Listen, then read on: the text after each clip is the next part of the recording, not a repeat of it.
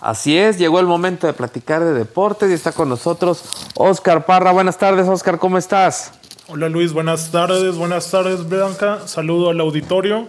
Ya este, ya casi viernes, ¿no? Pero para que no extrañen la Liga MX, hoy hay juego Luis, el juego de jueves por la noche, imitando a la, a la NFL. Atlético San Luis Chivas a las 9 pm, arranca hoy la tercera jornada de la Liga Mexicana.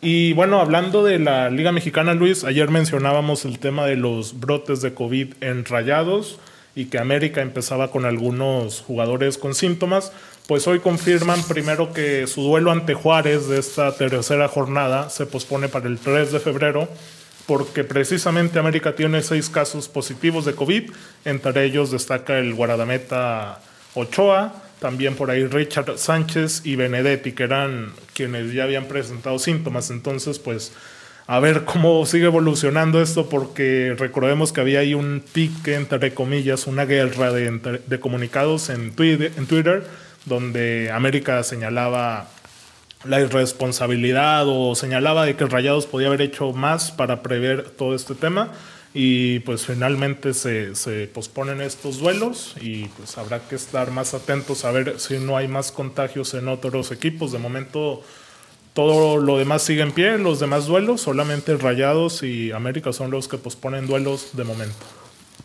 Ok, ok. Veo que estamos viendo como un déjà vu de lo que fue el inicio de, de la temporada hace un año cuando arrancó junto con lo del COVID, de juegos pospuestos por jugadores contagiados, este, y aún así, pues hay estadios que todavía quieren abrir, este Oscar, no solo el de Mazatlán, sino otros creo que se están sumando, ¿no? Sí, así es. También mañana, bueno, es el duelo entre Mazatlán y, Santos. Recordemos que, bueno, el lagunero acostumbra mucho, ¿no? Ir a, Mazatlán, pasar un fin de semana, entonces esperemos que no haya problemas en ese sentido por posibles contagios, ¿no? Pero hasta entonces, pues habrá que estar cuidándonos y expectantes, disfrutando de la Liga MX desde casa. También viene por ahí la NFL y hay juegos en Europa, Luis, donde precisamente hoy hubo actividad en, la Liga Española, por ahí el, Atlético de Madrid le ganó de visita a Leibar con doblete del pistolero Luis Suárez y van líderes. También el Barcelona en Copa del Rey le ganó al Cornellá, equipo de división inferior, y sigue avanzando. Eh, también lo resolvió en tiempo extra, en el tiempo suplementario. Por ahí se le complicó un poco a los Blaugranas, pero siguen avanzando. Y en la Premier pasó algo bastante notorio, ya que Liverpool este equipo de los Reds de Liverpool, el histórico, cayó derrotado ante el Burnley, un equipo que suele estar en los últimos lugares de la tabla y es la primera derrota en liga como local en tres años. Habían pasado 68 juegos de que los Reds no caían como locales y pues hoy les tocó. Van sin, pies ni cabeza ya que son cuatro encuentros que no logran marcar y este domingo se enfrentan en, en FA Cup ante el Manchester United. Y ya que estamos en Europa, Luis, la noticia se dio por la mañana con un comunicado de la FIFA donde Infantino, que es el, mandamás del organismo del fútbol, junto a los seis miembros o representantes de las demás confederaciones, eh, amenazan con los equipos y jugadores que decidan tomar partido por esta Superliga que se quiere crear a la para de la FIFA, ¿no?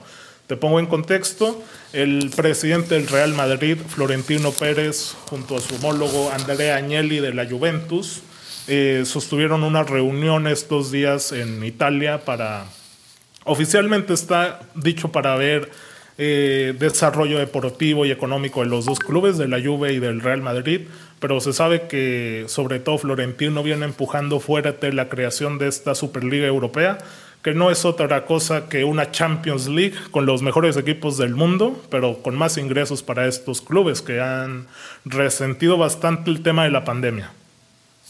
Órale. Oye, Oscar, y perdón porque me topé un tweet también, este, que de acuerdo al periódico The Times, el gobierno de Japón determinó que los Juegos Olímpicos deberán cancelarse debido a la pandemia y que ahora estarán enfocados a realizar los Olímpicos en el 2032. Wow. Porque justo también había circulado la noticia por la mañana eh, de que el gobierno de Jalisco le tocó pagar cerca de 20 millones para a la Femex Food, a la FMF, para organizar el preolímpico de, de Tokio 2021 y pues no recibirían un retorno de inversión porque precisamente los, los juegos serían a puerta cerrada, pero esto que comentas debe ser algo que está ahí apenas naciendo como noticia de última hora. Así es, este, todavía no está confirmado, de acuerdo al periódico The Times, al periódico inglés, este, eso pasaría. Y bueno, sería una de las tantas cosas deportivas no la primera vez que se cancelan los Juegos Olímpicos, sino recordemos que también pues, el año pasado cuando se iban a realizar y se cancelaron por la pandemia, pues la pandemia nos dejaría sin Juegos Olímpicos sin esta edición y, e incluso, por ejemplo, también estoy viendo que aunque no tiene que ver con una cuestión deportiva netamente, pues sí en función del país este Brasil, por ejemplo, Brasil ya está anunció que también va a cancelar el, el carnaval de Río de Janeiro, ¿no? Entonces, Todavía en 2021 el COVID está haciendo muchas cosas, Oscar, en diferentes eventos. Así es, hay que seguirnos cuidando para más pronto que tarde salir de esta. Así es. ¿Algo más, Oscar?